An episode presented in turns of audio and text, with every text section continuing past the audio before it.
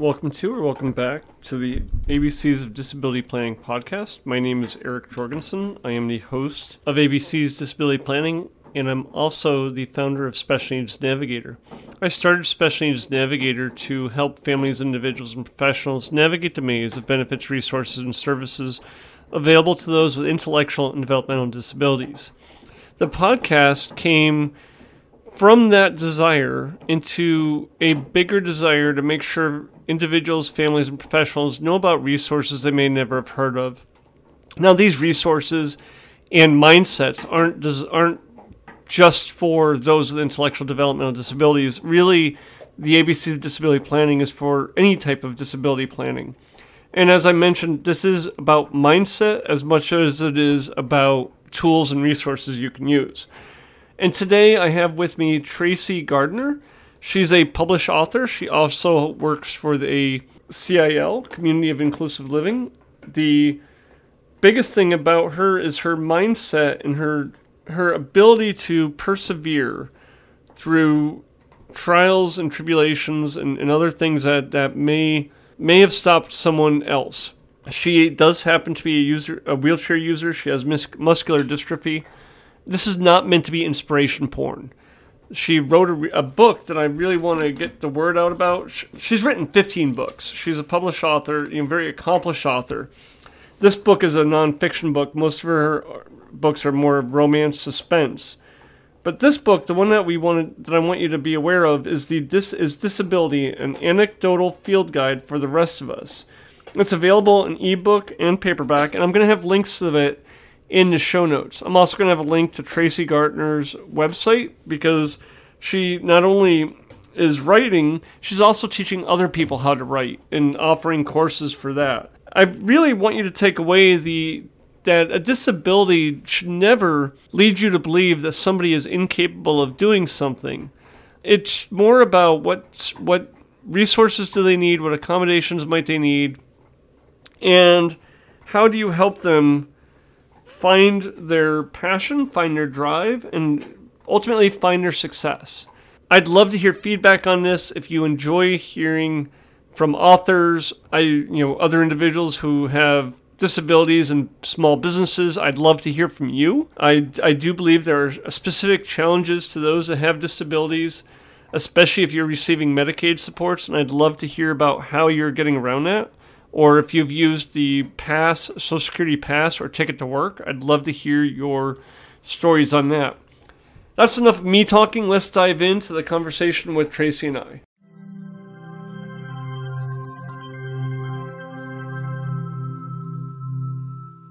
Welcome everyone. I'm with me is tracee garner the world-renowned author. She's also happens to work for a community of independent living a cil and she uses a wheelchair. But I have her here today because of her expertise as an author, as a, as a self published author and a business owner. And I wanted to highlight for families and parents what is possible and, and really expound on the idea of disability. You know, I don't want, and I've said this over and over again, I don't want people letting their disability define who the person is. And I really thought Tracee was a, a great person to to talk about this. Uh, you know, share she shared a little bit of her background with me, and and we'll see what she's willing to share with you guys. But she's overcome some stuff. I mean, you know, she really has. So Tracee, welcome. Thank you for joining me. Thank I'm you. really looking forward to diving into this. Thanks so much for having me, Eric. I am excited to be here and appreciate the opportunity. You're welcome. So Steve Johnson with the Navigating Life as We Know It podcast introduced us because you just re- you're, you're releasing a brand new book on Kindle, right? right. So let's and start with that. Mm-hmm. Sure. I'm releasing a new book called Disability an Anecdotal Field Guide for the Rest of Us. It is a book about uh, my experiences in nine key areas to start. It's also volume one. So that's important to note because I hope to do more volumes and invite other people with disabilities to come and join me and share their stories. But what I really wanted to do with this book was present just some advice, a little salt and sage for people to, you know, flavor their life and to help them on this journey navigating life with a chronic condition, illness, or disability, obviously. And so I was diagnosed at age two with muscular dystrophy. Muscular dystrophy, or MD, is a disease that attacks the muscles. So at two years old, I was trying to walk and I fell down a lot. And um, off to the doctor we went, like, why is she falling down all the time?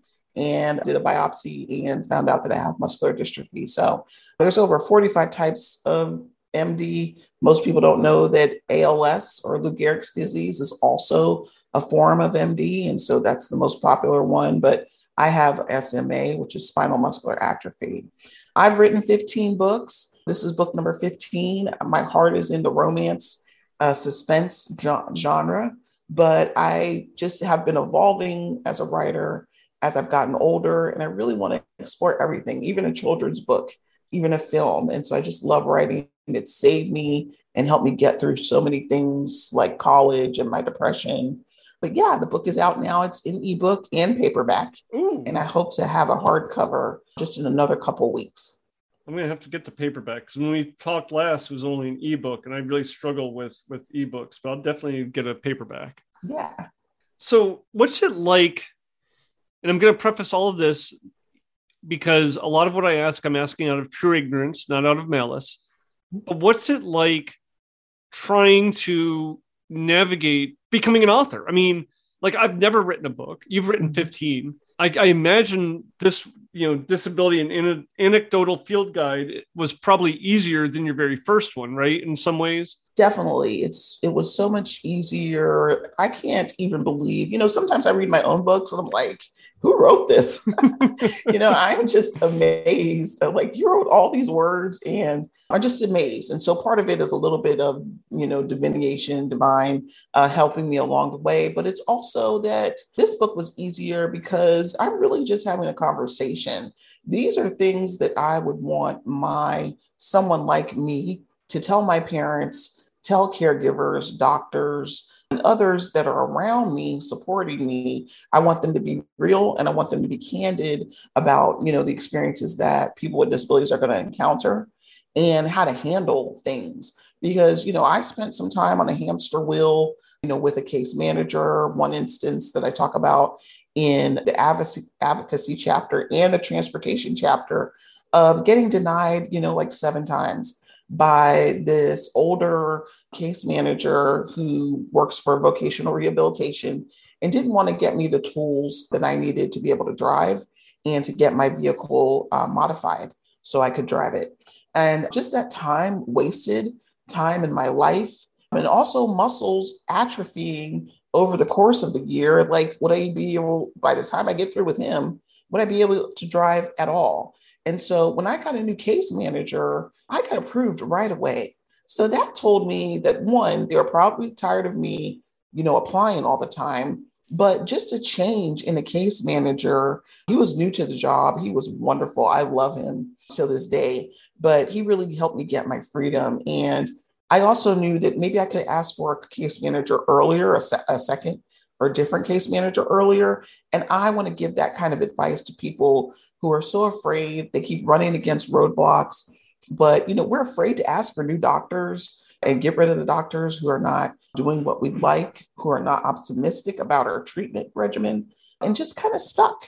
And so this is to give people uh, license to you know say you know what? You're you're not really helping me. You seem more like an impediment than you know a supporter and an encourager. So i want to move on and be free to say that. The worst they could say is no we don't have anybody else. But for the most part that is your right to ask for someone. And just i just felt horrible about wasting so much time and i cried a lot you know behind this person that was just just refused to help me. And i would see other friends get granted things, you know, so easily.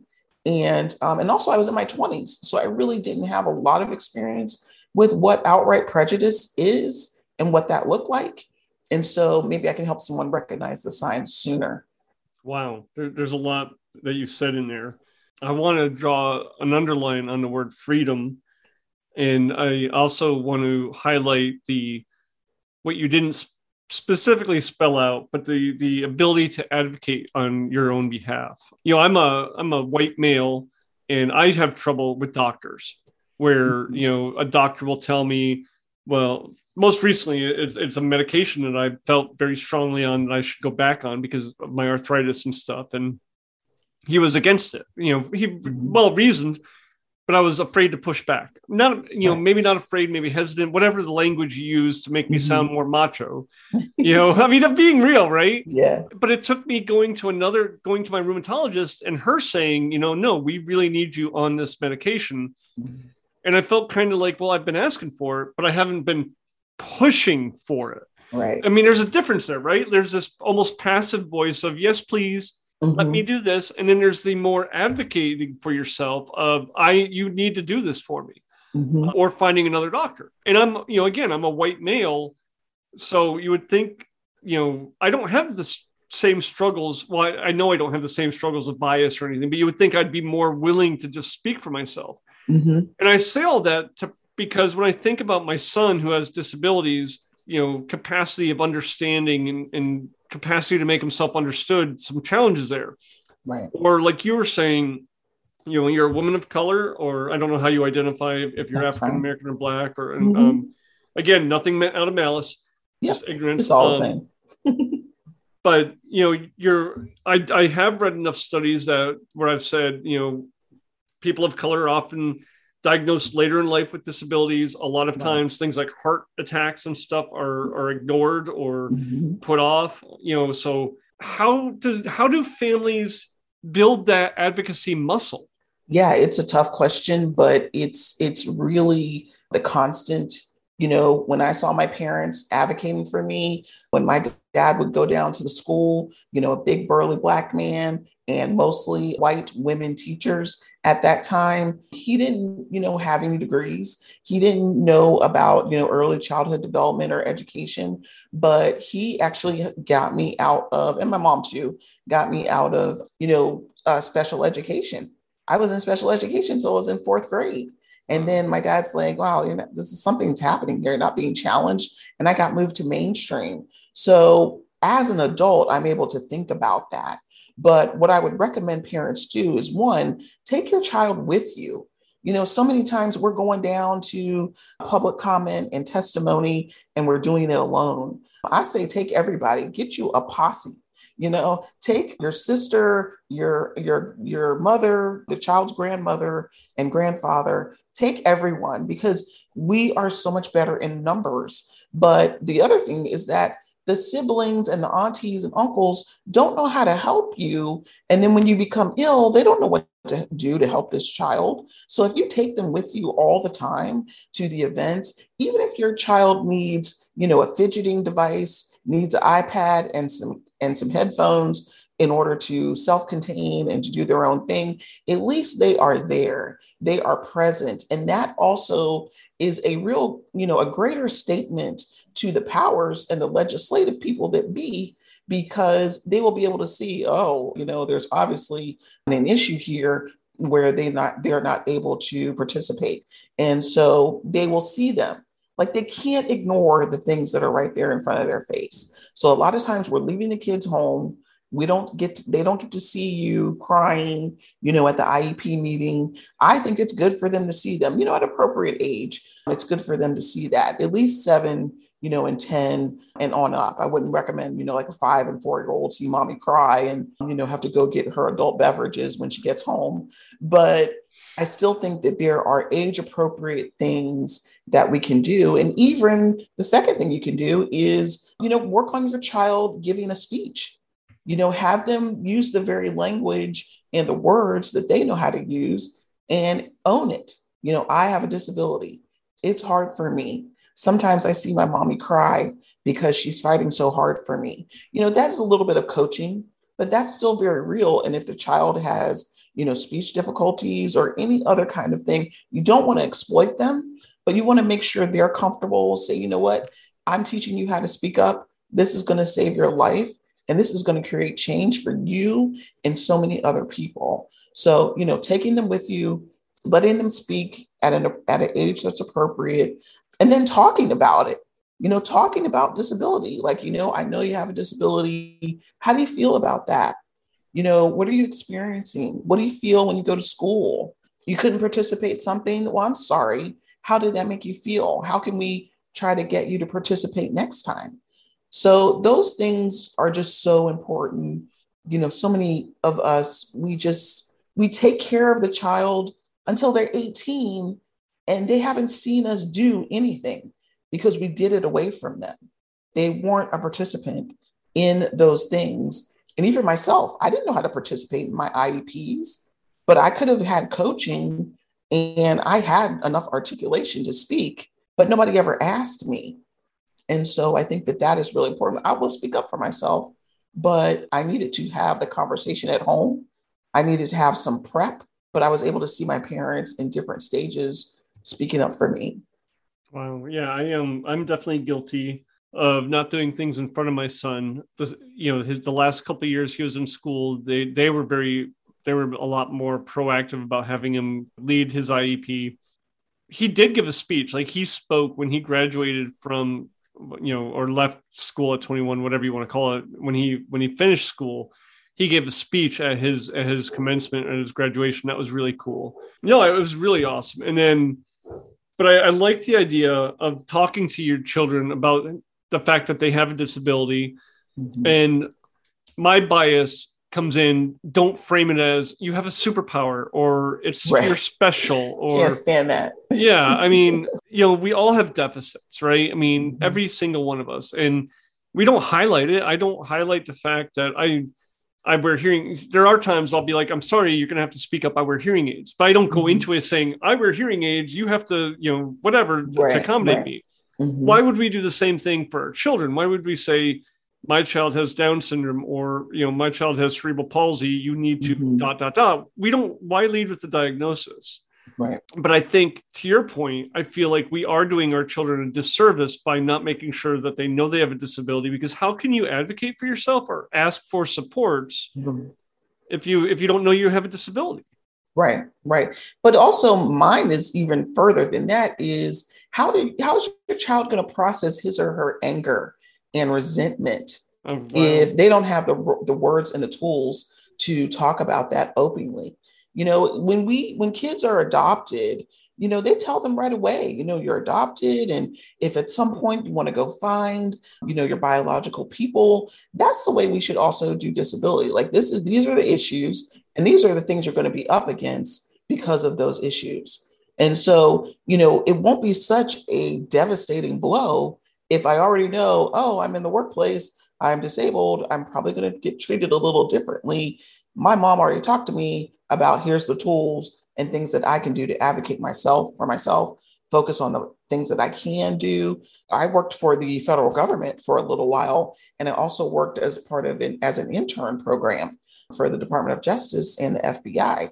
And I, you know, I would barter. Like I couldn't reach the copier sometimes, but when people found out I could write the KSAs to get them the next grade, and a bump up like to like I could get a person who's an 11 and a 9 to a grade 12 and a 13 like I was popular because I used my writing to help them. I was writing people's KSAs, I was helping them get lateral positions and you know their next grade level and they were just like, "Oh my god, you until this day, you know, my mom is like, you help so and so get that.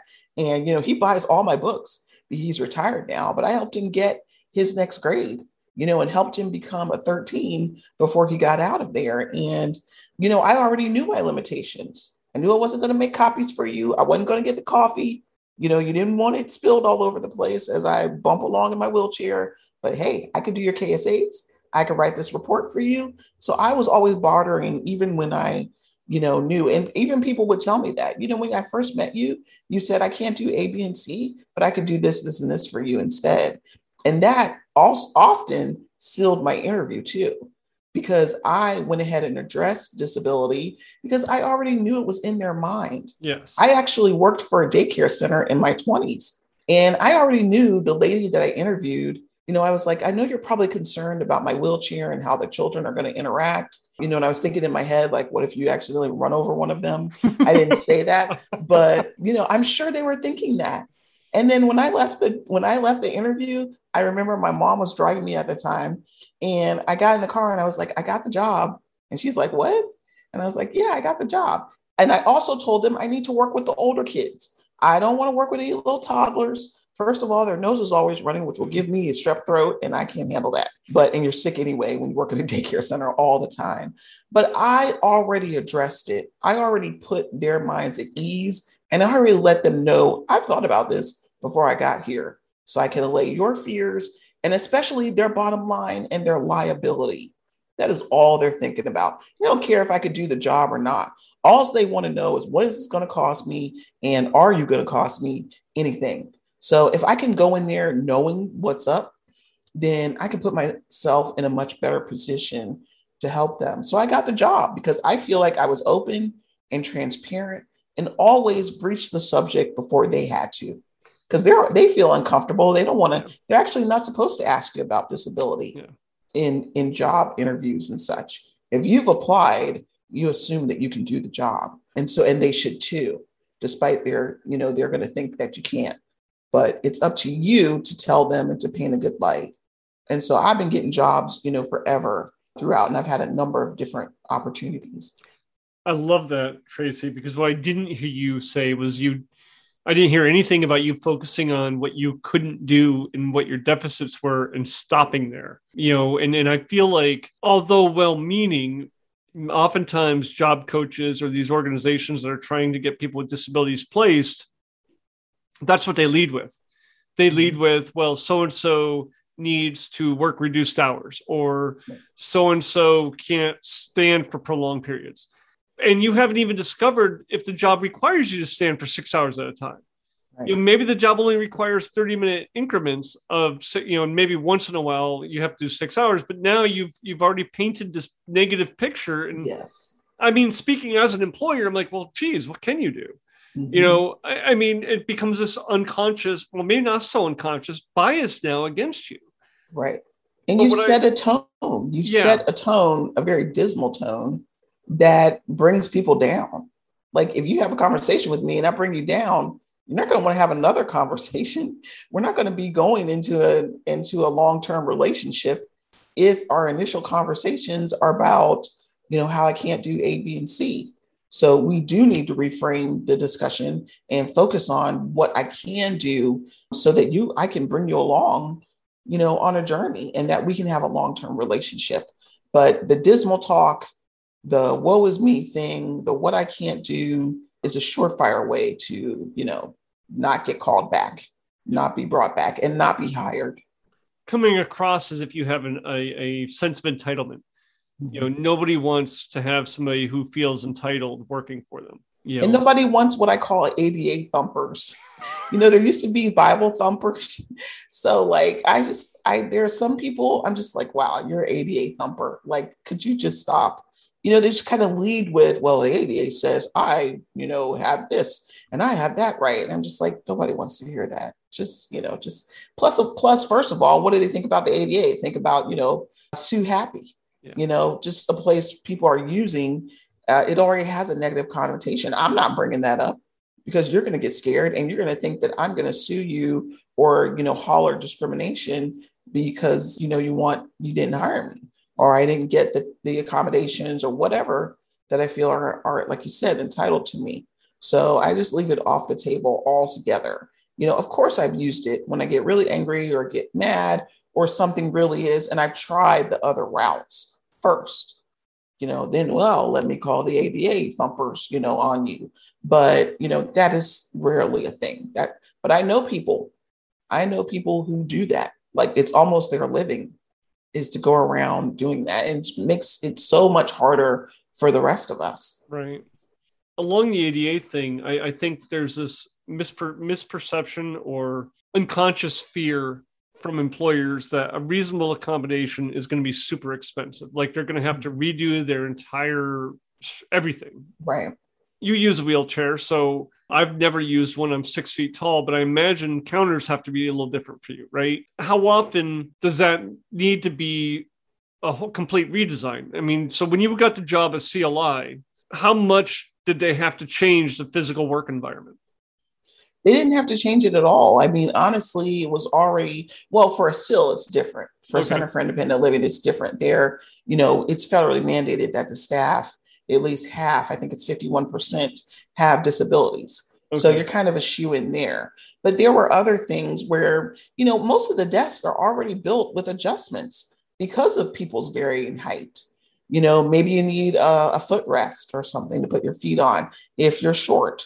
Maybe you need the desk to be a little bit higher and to elevate your chair. Maybe you have back problems and you need an ergonomic chair, which costs a little bit of money. But what we need to stop doing is, you know, employers and those in a position to hire need to stop looking at the funding pot and the funding sources as their own money. And I think that that is a huge barrier. When you think about requesting an accommodation, there are a pot of funds often for that.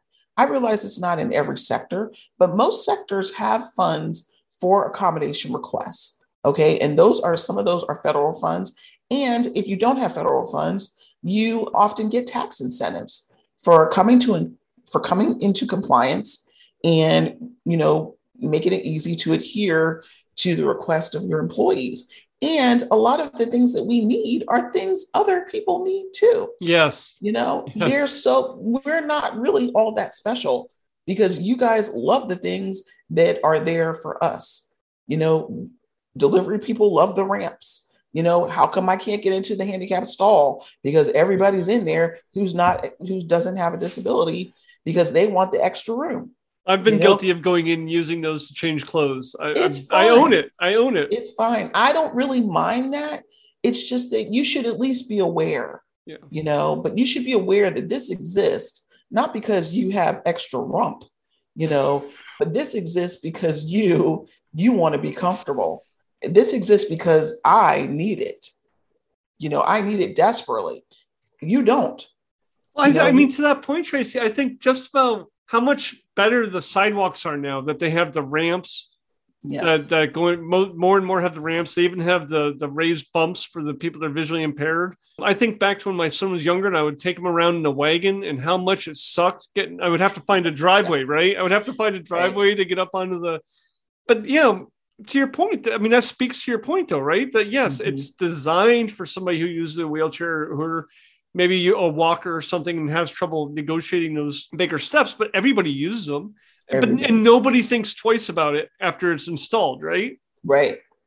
Um, now, what I can't stand is you let your kid, you know, fist bump the automatic door button, and then when I get there, it's broken. Now that I can do without. Just press it lightly. I'm going to need it when I get there, but you let your kid come and hammer it like a punching bag, and then it's broken. So, you know, even they, even people that are carrying heavy things, you know, they hit their hit the button with their elbow yep. because their hands are full. Or nowadays, yeah. you know, with COVID, you know, how many people didn't want germs on the doors? You know, restrooms. I've always thought, you know, you just got done washing your hands. Do you really want to grab a bathroom door? Right. You know, I mean, the lever, the lever is for us so we can grip it, but you can use your elbow on it, yep. your wrist, so you don't have to touch the handle. But that wouldn't exist you know, without us needing to be able to get out of buildings, you know, in the event of an emergency and just to get in and out on a regular basis. Right. So, I mean, this is all highlights. These are accommodations, again, accommodations in air quotes mm-hmm. that an employer might have to make, but at the end of the day, it's going to really benefit everybody. Everybody. Um, and I've, I've been Pregnant beating that drum women, for a while. Yeah. People with children and strollers, people carrying things, delivery people, like I said, and just everyone, everyone who needs who's carrying something or just doing regular activities, you know? No, that, that's awesome. So you mentioned transportation, you mentioned advocacy. What were some, what were some of the other chapters in your in your field guide that you know just a real quick to to put a bow on this you know so we don't beat the accommodations and make employers think we hate them. Right right. No i'm so glad to be gainfully employed. I don't hate employers. So some of the other topics i talk about are caregiving. I actually pushed the books date back because i wasn't ready but also i wanted to write at least a couple pages about how the pandemic has really obliterated the caregiver industry and how it's so hard to find good quality people and to talk about you know how much they are a part of the infrastructure where people don't think they are yeah. but if i have someone coming into my home helping me go to work and by them taking care of me and assisting me i'm also supplying a job for them and that helps their family and my going to work helps my family, you know, how can that not be a part of our overall economy? You know, and so I really wanted to address that in the chapter and, you know, just that people should also get caregivers. There's a lot of people I work with, especially young men who think their mom is going to take care of them forever. And it's just not going to happen. Mom's going to get sick. You know, mom and dad are going to die and pass away. And you need to have these supports in place for yourself. Some other chapters are, you know, physical health and mental health, trying to get mental health supports when there's so much. There's just being a woman, being, you know, Black and racial injustice, and then carrying the weight of disability that it sometimes brings in the intersection of all that and how that impacts, you know, my life and my mental health, physical health. I talk about how I just wish I never stopped swimming and how important physical, you know, activity is. Even as my muscles get weaker, it's a little bit scary swimming now and not being able to move as well as I used to, but that I really should have never given up on that. And that parents need to push their children in order to make sure that they, you know, keep, I would be so much better for it. And, you know, even doctors, you know, this sounds conceited, but some doctor complimented on my lungs. And that's because I swam until I was like 12, 13. And then I stopped uh, for several years and I tried to go back and it was just so much harder. So those are just some of the, and the last uh, one of the other chapters is uh, emergency preparedness. And I'm hoping, you know, even though the chapters that I write are, com- are conversational and even encouraging, a couple of reviews that I've had, they're encouraging, they're heartfelt. I still want to sound the alarm however I can about how we're not ready for the complication of disability and an emergency to both hit us at the same time. So, what if your primary caregiver dies? And also around money. In the emergency preparedness chapter, I'm talking about, you know, I need to save up money in order to hire a caregiving agency in the event my caregiver is sick and my mom is sick. So now I have a fund where I'm just like, this is caregiver agency money. So if I can't if I can't make it work with the person that I hired and trained on my own, they take ill, they have a family emergency of their own, and something happens to my backup caregiver, which is a relative and family member, you know, what am I going to do? And so, how we just don't have the money. I also talk about Katrina and some of the natural disasters and how people with disabilities were even, it was compounded the impact that those had because of the disability and the prevalence of it.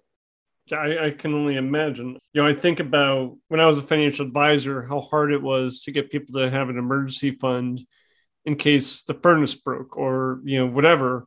You know, what is it? The study says most people don't have $500 for that's, an emergency that's right. or something. That scared me to death. Yeah, and and now you take into account something even more. You know, just yeah, I I, I hadn't thought of uh, again because I don't like I know with my son, we have staff that paid for by by the Medicaid waiver, but he's at a place where where if if need be, we can we can go without staff, you know, mm-hmm. and I can just right now I can step in. But to your point, what happens if I'm not here? If I can't? Right. Yes. And then that circles back to the caregiving side of it because you know the care the lack of caregivers ties really into the emergency preparedness and mm-hmm.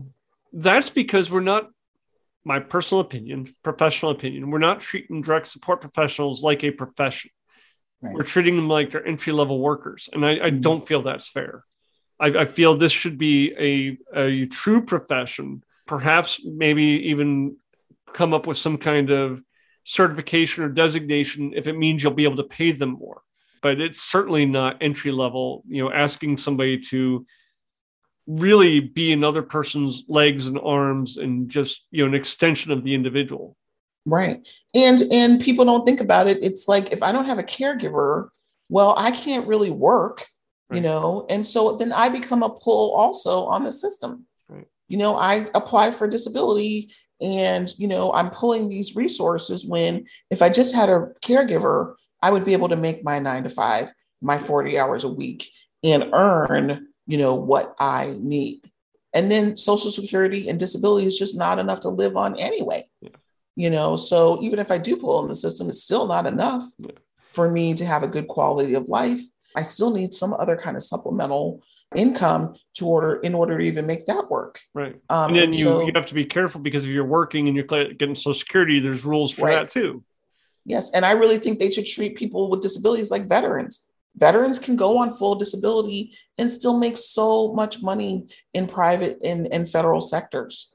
And I just think that that's unfair. So you penalize the people that are trying to do both. I understand you need to have some limits, but at least make, let them make up to, you know, $1,500 to $2,000, you know, not cap it at $1,000, you know, and every little bit they have to prove so much about the expenses they have related to disability, about you know how much the income fluctuates, and make these reports on a monthly basis about your earnings. It's just so exhausting to really measure all of that when like this is not a lot of money here. Right. It's not like I'm getting, you know, ten thousand dollars a month.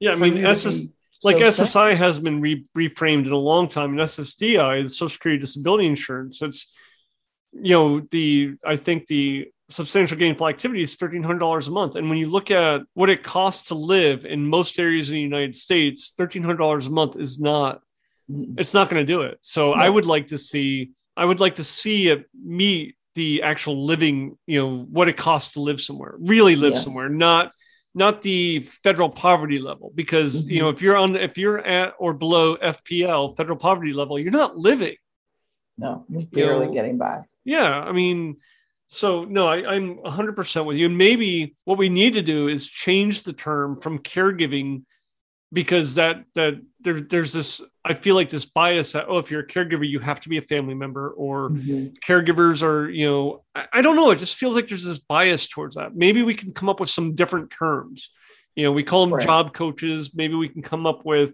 you know independent living consultant or something I don't right. I don't know I mean I'm, yeah. I'm but I'm serious about that Mm-hmm. Now they're using direct support professionals too, but I'm not sure that's any better. But there is a little bit more respect, I think, for direct support professional because they almost seem to be giving you, you know, support to really be a contributing member of society. Where let's just face it, you know, caregiving implies that you're emptying bedpans for people who are, aren't don't have a real life Right. You know, I have to explain to so many caregivers when I interview and hire them that I'm not elderly. You know, I'm in my mid 40s. I'm still working. You know, you are here to kind of help me get where I need to be, eat my breakfast, get dressed, do all the things, the daily living activities that I need to do so I can report to work. You know, it's not that I'm going to be sitting around watching Y&R all day and I don't need a friend or a companion to join me. You know, I need someone a couple hours in the morning and then a couple hours in the evening.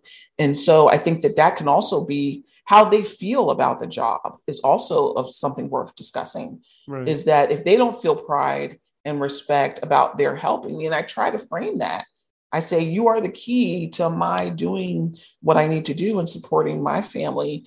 And I really want you to take pride in this job because I'm able to do so much. But if you are, you know, just kind of companion care, then I can see how that paints a dismal picture. You're just there to supervise somebody.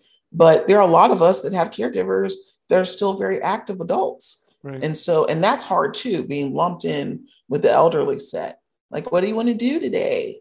You know, one of my character, one of my caregivers, characters, one of my caregivers, you know, I got so mad, I almost fired her one time because she's no longer with me uh, anyway. She moved on, but you know, I asked her to get me some eggs or something out of the out of the fridge because I do need things put on the table for me so I can make them. I can make them. I just can't reach the fridge. And she looked at me and I said, put some, I said, put two eggs in a bowl on the table for me, butter and jelly and whatever else I wanted. And she said, What you gonna do? I was like, I was like, I'm having an out of body experience. I think I'm going to like jump out from my wheelchair and beat you up. You know, I just like, like, how dare you? Like, you know, if I ask you to do something, you know, it's not for you to judge. What am I going to do with it? What do you do with eggs? Scramble, fry them, bake them? I mean, poach them. Like, it was just so ridiculous to me. But that also reminded me of just what we're up against as far as, you know, dignity, respect, good quality of life, believing in our abilities. You know, I can make a lot of different things for, you know, I love to cook. It's just hard reaching everything, but I know what I'm doing once I get there. And so just so just the, the perspective of the caregivers also is problematic on their view of our life and what we're doing with ourselves and you know their own their own job view and outlook. And the other thing I'll say on the other side for them is that we don't give them health care. Like that is ridiculous. They get a job, you know, they are doing a lot of work, and then we don't have any health care system for them. They're like contract workers, yep. you know. And they'll often be working three or four for three or four different agencies yes. because they can't make enough, and the salary is capped by Medicaid. Mm-hmm. Medicaid decides how much you know they can get paid, and that you know that bothers me because again, what are they using for frameworks?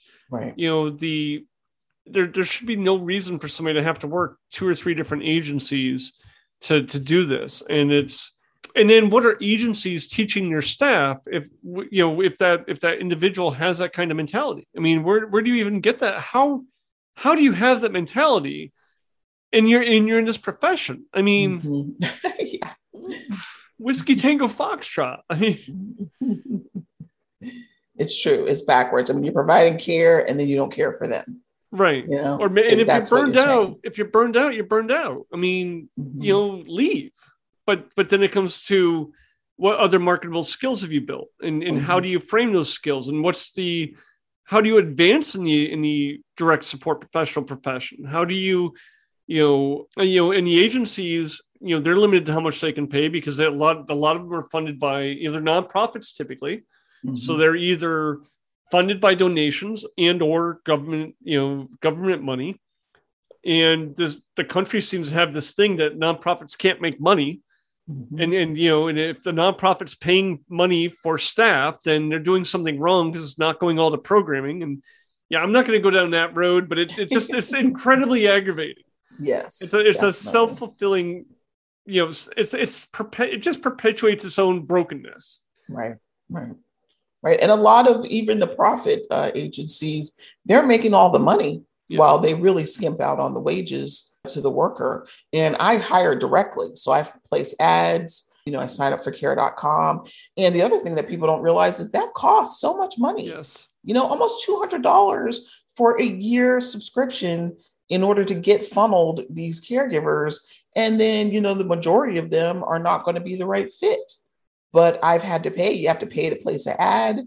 You have to, you know, pay for almost everything. I put flyers in libraries and different things like that. I have a whole list of things that people can do um, in order to find a caregiver. But those, you have to do all of them you know, one ad in care.com is not going to do it. One ad in the paper. I used to love placing the ad in the paper because I felt like at least I weeded out the people who can't read. You know, at least I had it do some of the work for me and really, you know, try to get some of these upper level people who may be more dedicated and maybe more mature if they're still reading the paper. But even that now is obsolete you know that's not the way craigslist you know. I, for a long time i resisted craigslist because i watched lifetime and saw the craigslist killer you know and so it's like what am i going to do? You know so um, and now how many people want to work virtually for everything? And it's kind of hard right. to help you virtually. Totally totally. But i was thankful for virtually because i used to meet people at coffee shops at the library because i never invited strangers to my home until i get to see you know are you a serial killer what's happening here? But I was thankful for the virtual and the Zoom because I could then also vet the caregivers on that way as you know a temporary measure to at least see them. They could see me, you know, and kind of gauge what abilities they have and who they are and have a real conversation. So that has been one good, small good thing uh, to come from that. Now, that, you've given us a lot to think about, Tracee. Thank you. I'm going to include a link to the book. And in the show notes, I'm going to include a link to your website because your website has so much more. The books you've written, you can get, you know, I'll include links there. But you also have so many resources for for aspiring writers, and you have courses that you give, and and you you're you know, there's just so much more that you're we couldn't even touch on because this would be like a, a three hour episode. so listeners, I really encourage you to check out Tracee's website and see everything she has to offer. Tracee, was there anything I should have asked that I didn't, or anything that you want to make sure we really touch on before we get going? The only final thought I would say is that, you know, this book is not just for people with disabilities because we are the choir, and I already know that I'm preaching to the choir. We are able to adapt, we are resilient. But I would encourage others that know of people with disabilities, and let's say you're a grandparent or, you know, a doctor or a caregiver or a nurse, to also read the book because a lot of times parents in the day to day activities don't have the time to sit down and really immerse themselves in something. So if you want to help someone that you know, a family member or a distant cousin or whatever relation they are to you, even just as a friend, read the book and you know get the resources and then come alongside and help them. You know, you don't have to hammer them over the head. You can just be like, I read this book by this wonderful young lady named Tracee Garner. And these are some of the things that she talked about in this area that you need. So, you know, it's very topical. It's, you know, delineated and divided into those nine topics. And I want others to get it so they can help other families. Awesome. Well, well, thank you, Tracee. I'll definitely make sure I include a link and, and thank you for for giving the gift of your time. This has been I really enjoy talking to you. I have a lot of fun, and I I I think you hit on some really big points for people to think about today, and and I I hope they sit with it for a little while, you know, and, and really think about it. Well, I want to thank you too, Eric, for having me. It's a pleasure. Thank you for listening to the ABC of Disability Planning podcast and my interview with Tracee Gardner. I would love to hear your feedback and your make comments and hit like or share or both in the app player of your choice. I do encourage you to reach out, connect with Tracee, explore her website, get the book. I admit I hadn't read the book yet because when I first learned about Tracee, the only thing available was an ebook, and I really struggle reading on a Kindle. So I'm going to be placing an order for the paperback myself. I think there's a lot to to be taken away from this, and I'm probably going to be gifting it to some of my friends and professional contacts because I do feel, as Tracee called out towards the end of the episode, that she's preaching to the choirs. The people with the disabilities and their allies may not need to read this book as much as the people who don't have much exposure or much experience with people with disabilities. So I encourage you to get the book. I encourage you to please give me your feedback and I would ask for your support with the podcast. I do want to start offering transcriptions, which would be complete written records of what the podcast is about, the conversation transcribed into written format. So if somebody is hearing impaired, they can use it. And I'd also like to start getting these translated into different languages. Both of those take time and, more importantly, financial resources that I, I currently don't have, and that's where the support of the podcast would be coming from, would be going towards. If you go to my Anchor website, linked in the show notes, that's where you would be able to support. And I, I truly appreciate anything you can you can do to help me out here and help your fellow listeners out. Thank you.